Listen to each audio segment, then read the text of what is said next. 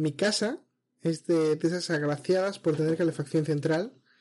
Por lo tanto, yo no pago la calefacción que pongo, sino en la comunidad, en el pago que hago al mes, pues entra, pues como si quiero echarle cuatro horas que si la quiero tener de todo el día, mientras la pongo a la caldera de la comunidad. Tienes tarifa plana de calefacción. Exacto. Esto lleva a dos Qué cosas. bonito. La primera, que por primera vez en mi vida tengo calefacción, de verdad, y puedo encenderla sin, sin que me duela la cartera.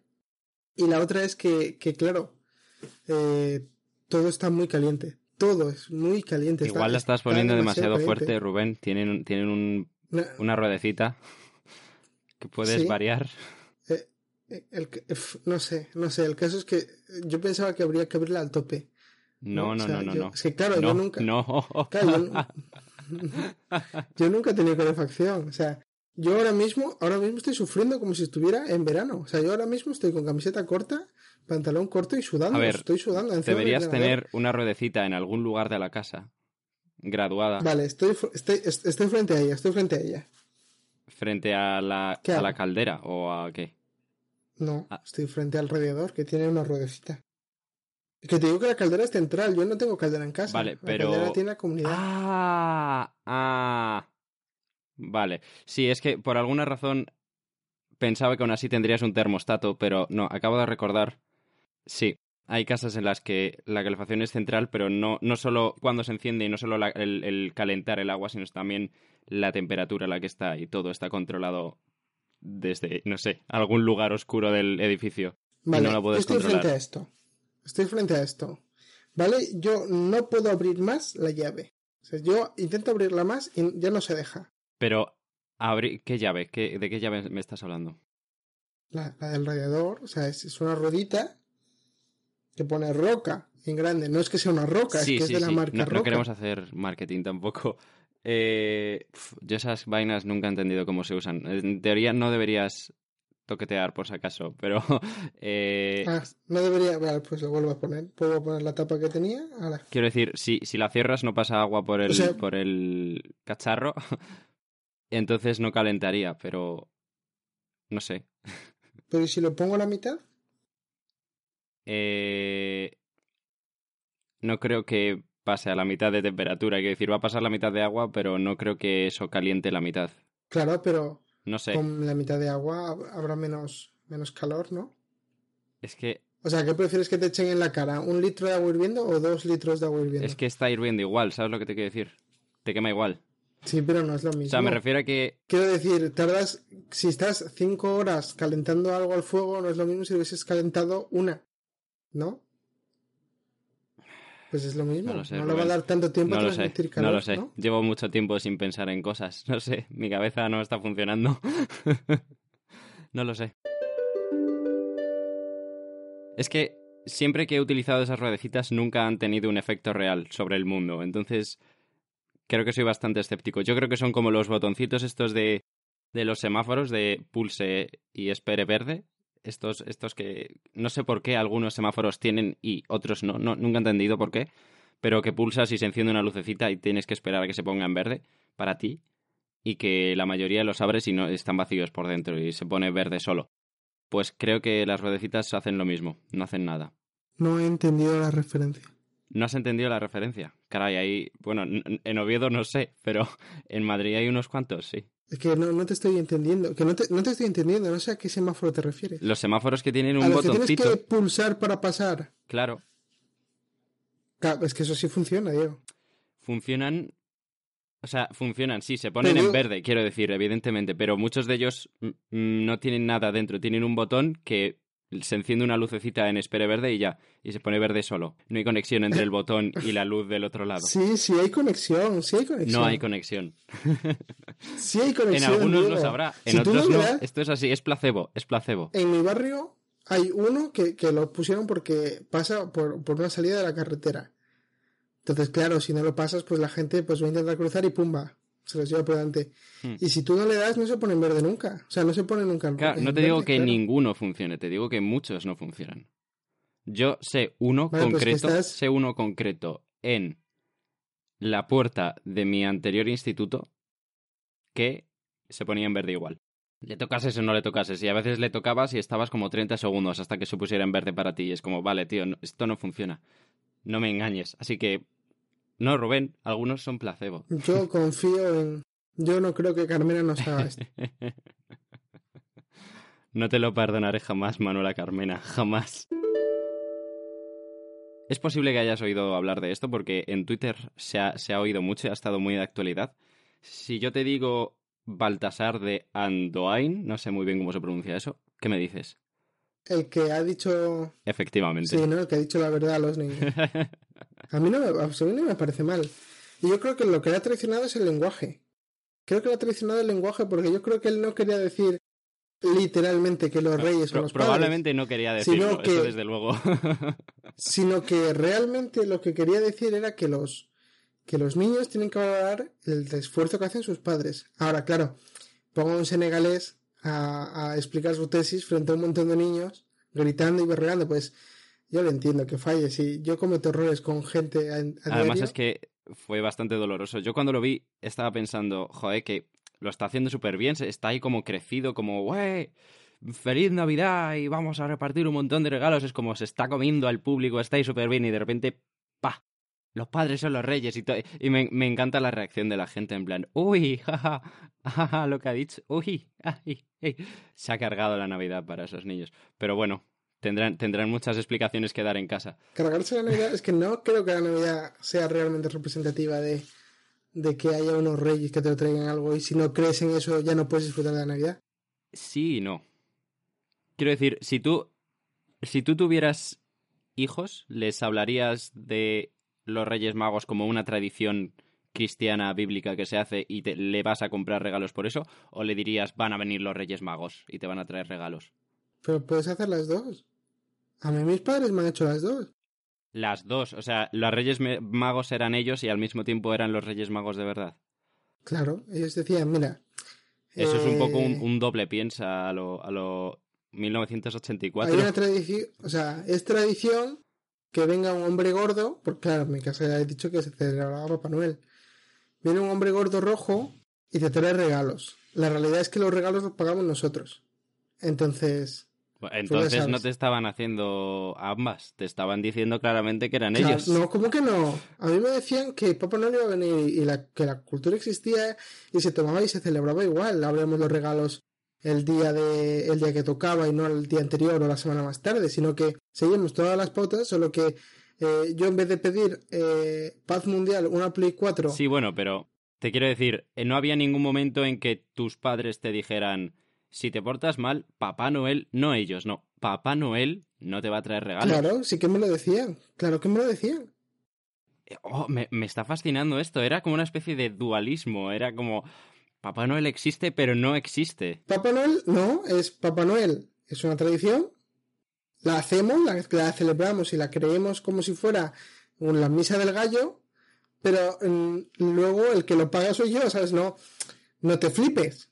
Ya está, pero es que simple eso, es que yo no veo, no veo el problema, ya te digo, yo no voy por la calle asesinando gatos. Creo que no estoy entendiendo las tradiciones de tu familia en Navidad. Pero lo que te quiero decir es, entonces, tú no seguirías estrictamente esa tradición de los reyes van a venir, o Papá Noel, o bueno, lo que sigas, con tus hipotéticos hijos pues futuros. O quizás hasta los, quizás hasta una edad prudencial, o quizás ya, desde muy pequeños les, les, voy dejando pistas. Cada año les voy dando una pieza de un puzzle en el que pongo, en el que pongo los reyes somos nosotros. No, no, tengo, tengo una idea mejor, tengo una idea mejor. Cada año les dejas una letra. Y a lo largo de los años, o, varias letras, porque si no, igual te tiras unos cuantos años, pero eh, a lo largo de los años, esas letras van formando el mensaje, los reyes éramos nosotros. Y, así llegará un momento y puedes controlar, y además dependerá también de su, de su inteligencia, de su capacidad, ¿no? A lo mejor lo, comprende el último año del mensaje, a lo mejor lo pilla antes, entonces también es mérito suyo. Le añades un, un elemento de intriga. O sea, tú lo que quieres es que juegue a. ¿Cómo se llama? La ruta de la fortuna con mis hijos. ¡Oh, Dios mío! ¡Oh, Dios mío! Eso es genial. los niños escribiendo la carta a los Reyes Magos diciendo, para este año quiero comprar la A y la E. Me encanta. No, hombre, no pueden, no pueden comprar dos a la vez. Solo una. ¿No puedes comprar dos a la vez? Yo creo que sí. Claro, es decir, no, compras no, la A, No, no puedes. te muestran cuántas A's hay y luego compras la E. Creo que sí, ¿eh? No, no puedes porque equivale a una tirada. Equivale, bueno, Consonantes es sí que puedes decir solo uno por turno. Bueno, no sé, no sé, no nos vayamos. Ya, ya- pondremos un link por si alguien está extrañamente interesado en esto. o, o que alguien que de verdad lo sepa lo comente, ¿sabes? Si Jorge Javier Vázquez nos está mirando y dice, no, no, es que esto no es así, esto, esto lo está diciendo mal. está Tío, diciendo mal". estamos volviendo al mismo error que cometimos hace unos cuantos episodios en los primeros. Estás confundiendo a Jorge Javier Vázquez con Jorge Fernández, que es el presentador de la Ruleta de la Fortuna. Pero Jorge Javier Vázquez no es el mismo que Jorge Fernández. No. Tienen, tienen distintos apellidos, tío. Ya, pero los dos salen en los anuncios de Yestel, ¿no? No. Eh, bueno, no sé si Sí. Jorge Javier Vázquez ha salido alguna vez en algún anuncio de Yastel, puede ser. Claro, es que si se llaman Jorge, tienen una fisionomía de cara parecida, pues entonces, eh, entiéndeme. Jorge Entiéndeme Fernández que me es el que es más joven, eh, es, es más alto y presenta el, el concurso. Y Jorge Javier Vázquez es más bajito, más regordete, es más mayor y está en un programa del corazón. No, sé, no sé Ahora te estás metiendo con Jorge Javier Vázquez a la hostia, a la hostia, ¿eh? Oye, no. ahora es bajito, ahora está es- gordo. ¿Está regordete o no? Mira, eh, o sea, di, No sé. di algo bueno de él, La- al menos. Presenta eh, bien. Viste, viste guay. O sea, di algo, tío. Es que estás Puede que vista guay. Es que no sé, tampoco, tampoco sé mucho de estos dos señores, entonces no sé, no sé. Em, Es que entonces, ¿para qué te metes? ¿Para, qué te metes a Porque confundes Déjame sus nombres, tío, confundes sus nombres. Lo hiciste en el episodio en el, que habla- en el que hablaste de furor.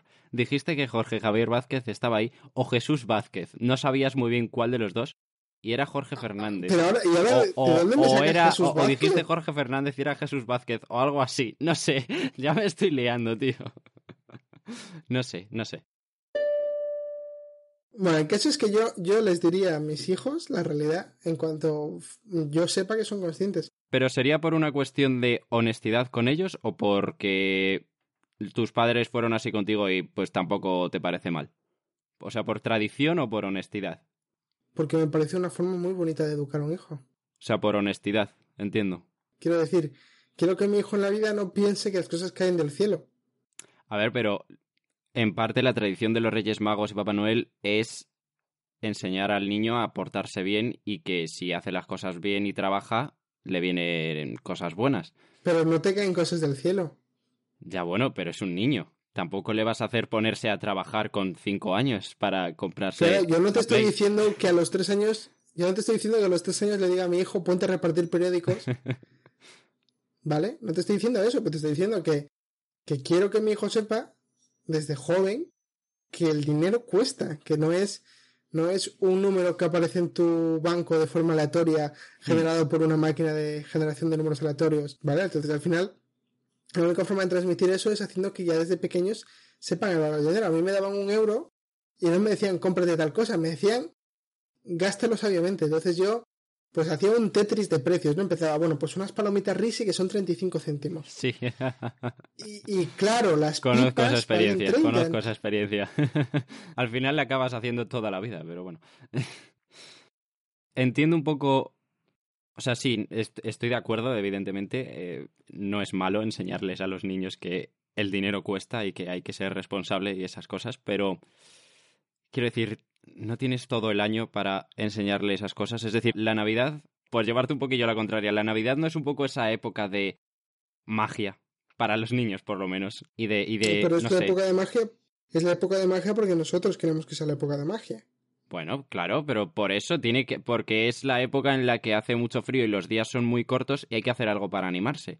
¿Qué le vamos a hacer? A ver, es que a mí personalmente me anima el hecho de saber que mis padres trabajan durante todo el año y ahorran para comprarme un regalo con toda su ilusión y me anima más que que un barbudo, un negro y un tío del que no se acuerda nadie me traigan un regalo que Sí, he pedido Rubén, que, pero que- eso- que hacen pero con, mi, eso, con mi lista. decir, ¿Qué, si lo- qué hacen ellos con mi lista? Yo no le permiso para que cojan ellos mi lista. Si tú lo analizas con tu mente de 20, 20 y pico años, evidentemente, sí, a mí también me gusta más estar en una familia que está bien económicamente que que venga una vez al año un señor desconocido a darnos cosas y el resto del año se olvide de nosotros, ¿vale? Pero a mí yo de 4 o 5 años seguramente le hacía mucha más... No lo sé, no me acuerdo, francamente, pero imagino que le haría mucha más ilusión y a cualquier otro niño pequeño que, que venga un señor, un ser mágico, ¿no? Como si viene Peter Pan o como si viene, yo que sé, Dora la Exploradora o quien esté de moda ahora, no lo sé, a, a darles sus regalos y a, a, mira qué guay, ¿no? ¿O no? Pues es que no sé, es que no sé porque yo personalmente guardo con mucho cariño los días de eh, se acerca Navidad, hijo, tienes que elegir lo que quieres, vamos al Carrefour, vamos al Toys vamos a tal, y yo mmm, pasarme un rato buscando en plan... Mmm. Claro, esa es la cosa, cuando, cuando me contaste en algún episodio anterior eso de que tú podías elegir con ciertas restricciones, lógicamente, tus regalos, eso tiene su ventaja también, ¿no? No es, no es Claro, escribir una claro. carta al vacío y ya veremos qué pasa. Pero, Claro. no sé, no sé, yo me sigue chirriando. Es verdad que yo a cambio tengo algún punto en contra en mi mente que, que es verdad que intentaré mejorar, pero a mí, por ejemplo, no me gusta que me sorprendan. O sea, me gusta que me sorprendan, pero me hastía esperar a que me sorprendan, porque claro, yo iba a la fiesta, a la fiesta de Navidad en casa de un amigo que habíamos quedado todos, mi familia y la suya.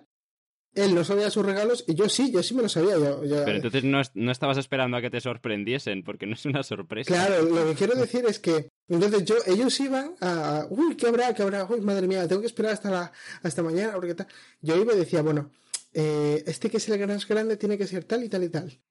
Claro, entonces yo ahora mismo tengo un problema con mi novia me regala algo, un amigo me regala algo, y, y si no me lo dan ya, no me lo dan ya, ya, ya, pues me hastío, porque digo, uff, es que, es que, ¿qué será? ¿Qué será? Y me pongo a pensar, me pongo a pensar y digo, es que, es que no, no me va a gustar, no me va a gustar, no me va a gustar, porque claro, es que no me conoces, es que no, es que no, no tiene mi Esa, lista, es que... esa rayada mental normalmente la tiene el que da el regalo, no el que recibe el regalo. No sé. Claro, es que yo ya-.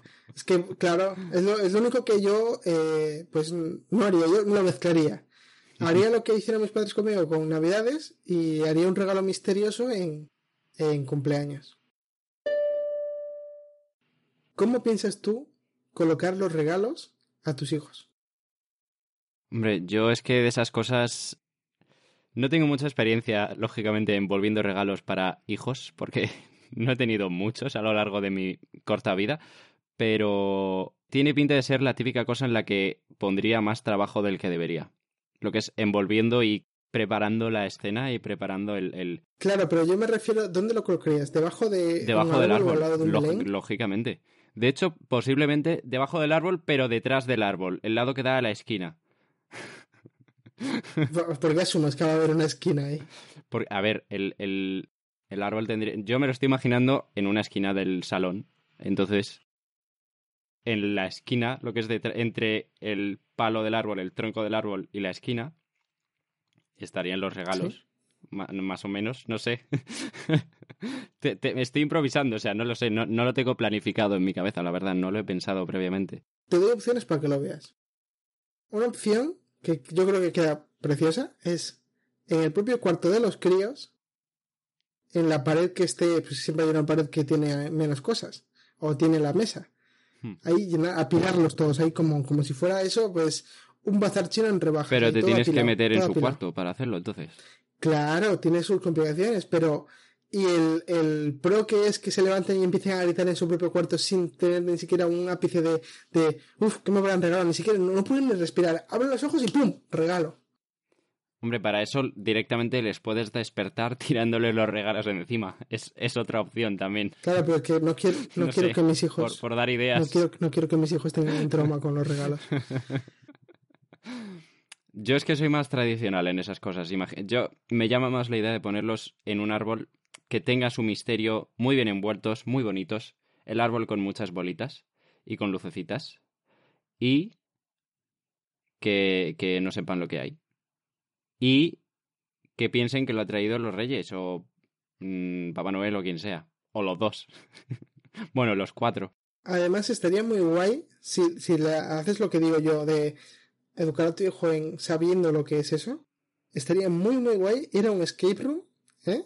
Decirle a la chica, mira, o al chico, mira, me escondes estos regalos en, en los sitios que, donde tú veas, donde tú, donde tú lo veas. Y tú ves con el niño. El niño ahí, ¿pero qué es esto? Papá, ¿por qué me encierras en una habitación con un zombie? ¿Por qué me está mordiendo este señor? Eh, ¿Cuánto le han ¿Esta pagado? sangre es de verdad? ¿Cuánto le han pagado? Claro, porque mi hijo sería un escéptico, claro, porque él ya sabe que la Navidad no existe. Oh, Es- de es- verdad. es- No, no, no, no, no, no me parece bien eso, Él- Rubén. A él le gusta la Navidad, pero él ya sabe que no, pues que, que, que, que no es verdad, que, que es un decorado. Entonces, ese niño ahí debatiéndose por su vida o su muerte en- con un candado ahí, es que, es que papá, es que yo nunca he tenido estos en casa y tú ahí, pues tendrás que apañártelo, hijo. Si no, si no llegas, no vas a coger tu regalo. Y si no lo coges, pues se lo llevará al próximo niño. Y el niño ahí sufriendo, yo ahí riéndome mirando la cámara y la chica ahí, Hombre, sí que, sí que me parece guay la idea de un escape room, a lo mejor un poco más infantil, ¿no? Porque, bueno, zombies igual para un niño de 5 años es un poco demasiado, pero un escape room en plan infantil y con pistas facilillas y la, la, la sala final o el momento final, el, el- el- lo que, al- el sitio al que llegas cuando terminas es una sala llena de, bueno, llena o con los regalos que hayas comprado, llena o, con dos o tres o con los que hayas, ¿no? El, el gran final. ¿Vas a contarnos por qué estabas cabreado el otro día?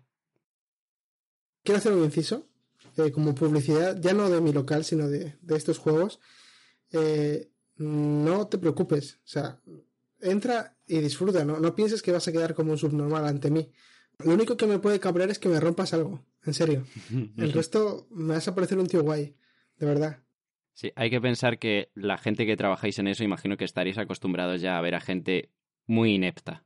Entonces, es difícil superar algunas cosas. Es que hay gente que es, es muy buena para, yo qué sé, para hacer deporte, pero que se le da muy mal abrir un candado de números porque tienes que hacer una combinación matemática, sumar y tienes, encima tienes que ver qué combinación. Pues, eh, oye, pues lo entiendo. Otra cosa es, es eso, lo que te digo es que, que, que rompas algo porque, porque esto tiene que abrirse así y empiezas a intentar romperlo y te diga que no y lo rompas del todo. Pero bueno, puede- puedes avisar, ¿no? O, o no? no. No se puede avisar en directo, en plan, el... el... Claro, yo te digo, yo te digo, no, eso, eso es de decoración. Y tú dices, no, no, estoy seguro que me está trolando. y lo abre del todo y lo rompe. No, no, ¿Qué no. pasa? el ¿Qué tipo de la megafonía está en el ajo también. Me está intentando engañar. Claro, claro. Entonces, yo os digo, por ejemplo, en, en mi trabajo hay una parte que hay un cuadrado que son los plomos. Es verdad que el jefe, en su afán de que todo quede bonito y realista para el jugador y que no sea eh, a contextual, lo también lo ha tapado con el papel pintado que usa en la sala. Pero claro, si tú ves un cuadrado eh, del tamaño de una caja de plomos, Claro, puedes pensar que son pistas o algo. Pero no tenéis una forma de indicar que algo no es pista. En plan, yo la vez que fui a un escape room tenían como una especie de...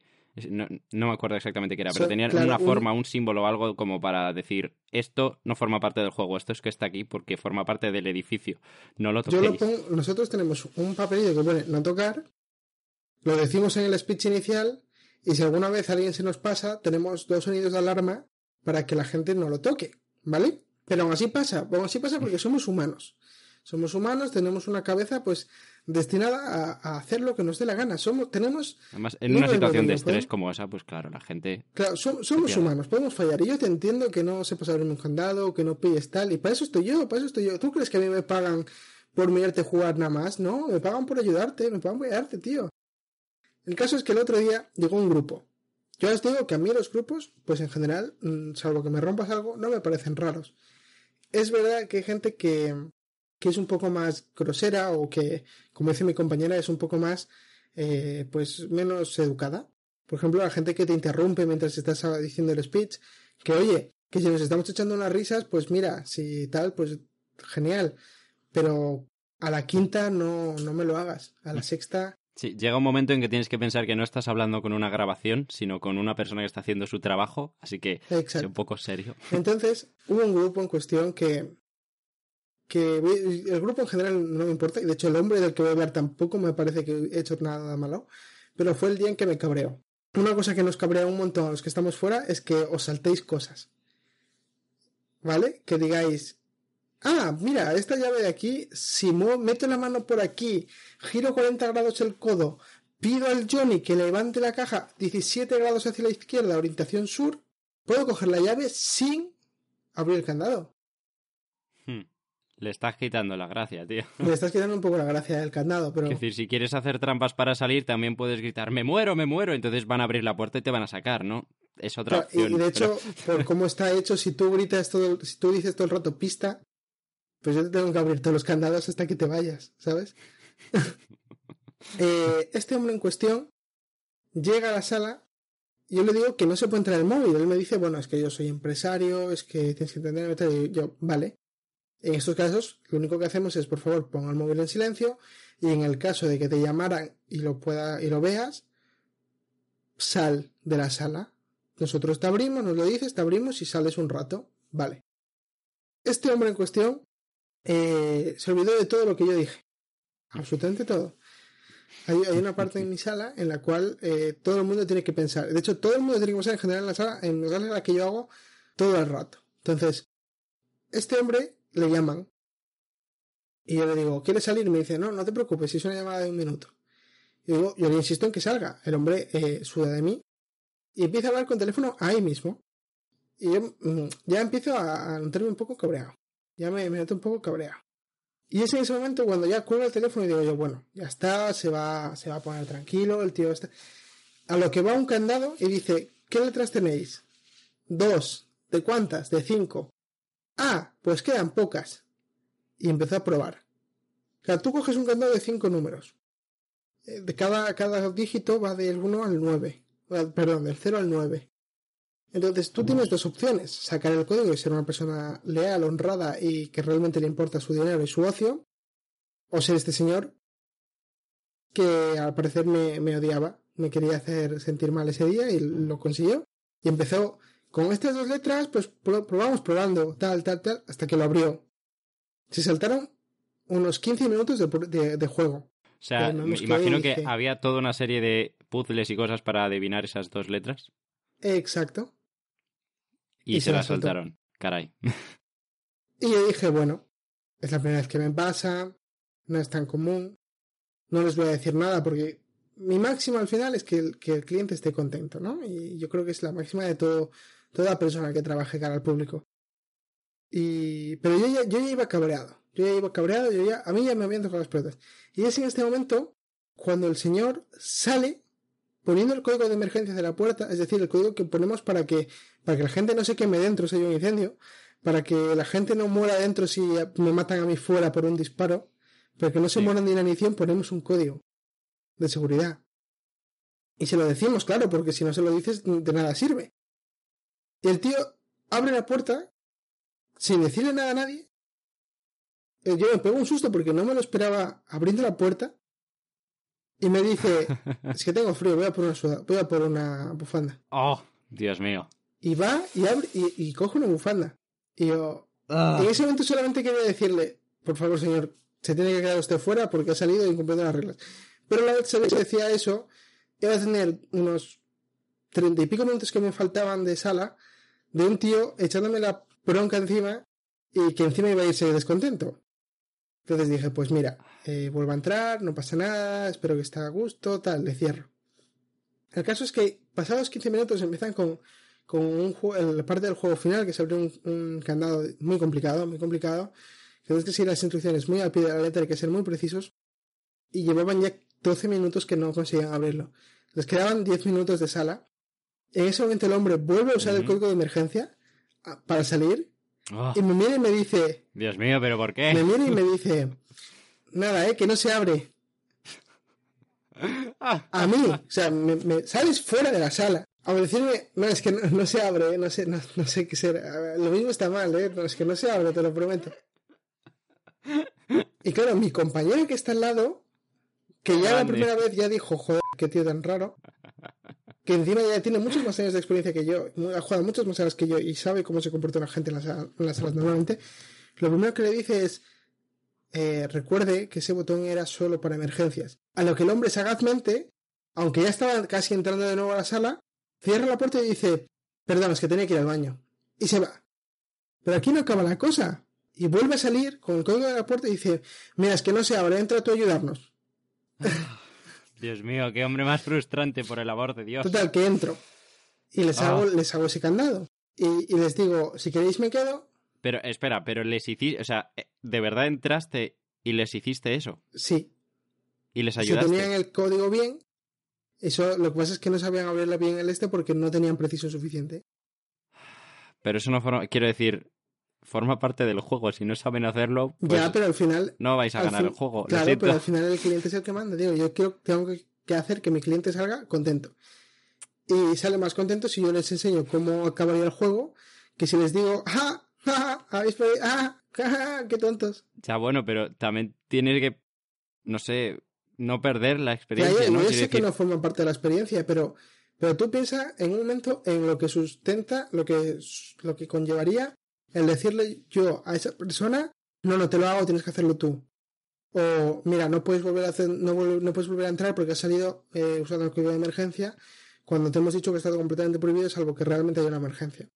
La gente que se lo digo así, Es que quiero decir, que no le dejes volver a entrar, que lo suyo es que no, no lo hubieses dejado entrar, pero entiendo que, vale, por, porque se lo pase bien y igual le sienta mal, Eh, vale. Vale, pero lo que pasa es que entiende que yo le digo, no te voy a abrir la caja porque no, no lo tienes todo bien, intenta abrirlo de nuevo. ¿Qué pasa? Que mi trabajo se basa básicamente en que la gente busca en Google, se va a ese escape, le sale las nuestras porque son de las mejores valoradas en Oviedo. Si tú, en vez de ver una buena valoración, la última, te dice, te pone, eh, no me dejaron entrar porque quería ir al baño. Ya quedas mal. Quiero decir, sí, sí, sí, eso, lo de no dejarle entrar lo, en- lo puedo entender. Pero lo que no entiendo es lo de entrar a resolverles el puzzle. Es como, vale, diles, eh, probad con un poco más de precisión, o tenéis el número bien, pero probad de otra forma que no lo estáis metiendo bien. Vale, pero. Vale, y ellos pueden decir, no, es que esto está roto, no lo han arreglado bien, o está mal puesto y no lo han puesto bien. Pues le dices, ya te digo yo que no está roto. Coño, ponlo bien. Claro, van a llegar a casa y van a decir, bueno, la sala bien, pero como está ese canado roto, voy a poner que las, la sala está en mal estado y que no te ayudan en caso de que tengas un problema. Mi trabajo basa en que, en que tú salgas y digas, joder, qué chico, qué chico tan majo. Voy a poner una buena valoración en internet. Que se siente a gusto. Y bueno, ese es, ese es mi Vietnam de este año. Tu Vietnam. La, la diversión ha sido que mi, mi compañera de trabajo nunca me había visto enfadado.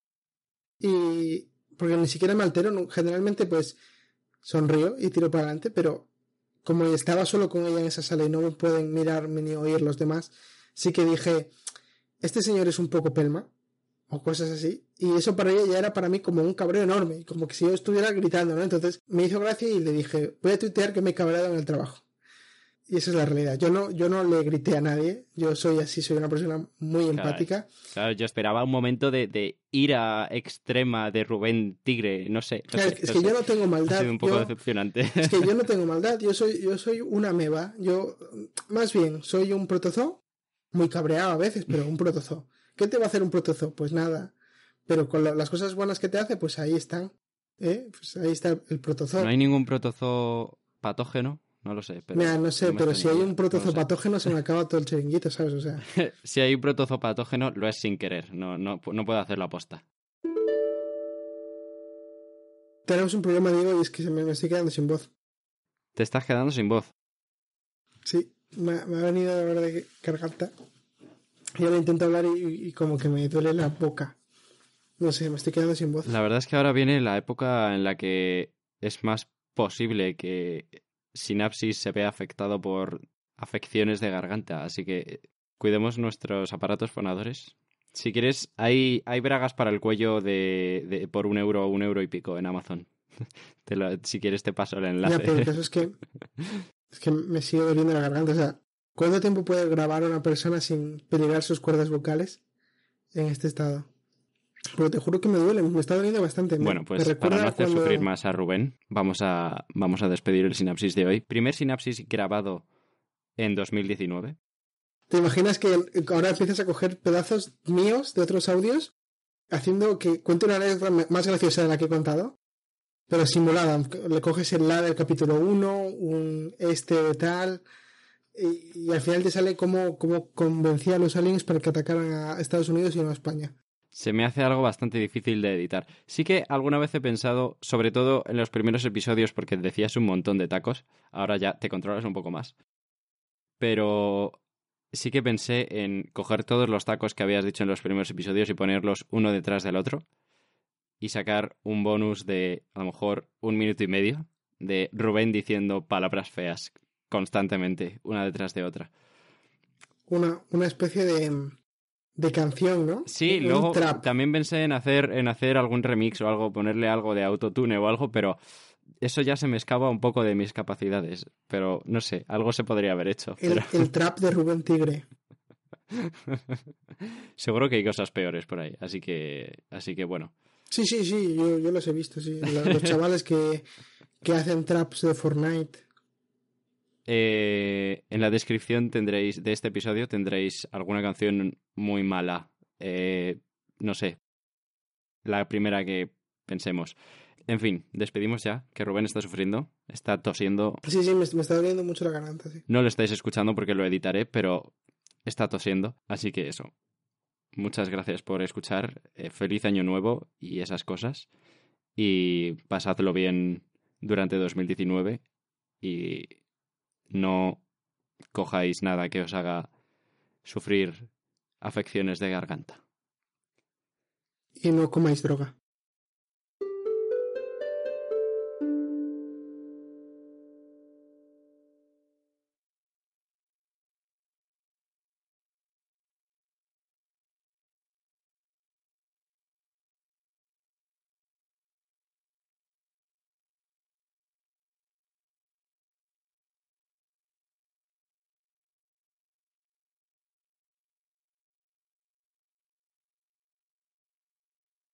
Y por favor, lo del el pod challenge este de meterte una, una pastilla de lavavajillas en la boca porque, porque claro, en la boca hace espumita y sale.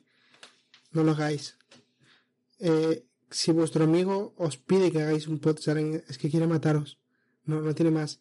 Es igual que la gente que muere por balconing. Yo sé, o sea, yo sé que las muertes por balconing son muertes intraamistad, intrafamiliar, intra, intra lo que sea que es un primo, un amigo, un colega, tu ex, que te está animando a decir, eh, el balconing, qué guapo, tío, eh, tú que eres de Brighton, ¿por qué no saltas desde este quinto piso hasta esa piscina que está a 100 metros? Yo lo sé. El gobierno lo sabe, si no ya lo hubieran prohibido, pero saben que no pueden hacer nada porque quien os incita a hacerlo es vuestra gente. Así que, ante todo, espero que no, no os suicidéis, no hagáis nada extraño. El, el balconing es malo, da igual la época del año. Quiero decir, si hacéis balconing ahora, es verdad que es más probable que caigáis en un copo de nieve y resbaléis hasta la piscina, que también está congelada, pero bueno, o vacía, que no sé qué es peor. Pero, eh, quizás no te mata solo en la caída, quizás es consecuencia de. Así que, ante todo, no comáis drogas, no aceptéis caramelos de ningún desconocido. Si alguien os incita a hacer balconing, alejaos de él y comprad Oreo, están muy buenas. Me ha encantado el consejo de no os suicidéis. Siempre muy útil. No, no puedo no estar de acuerdo.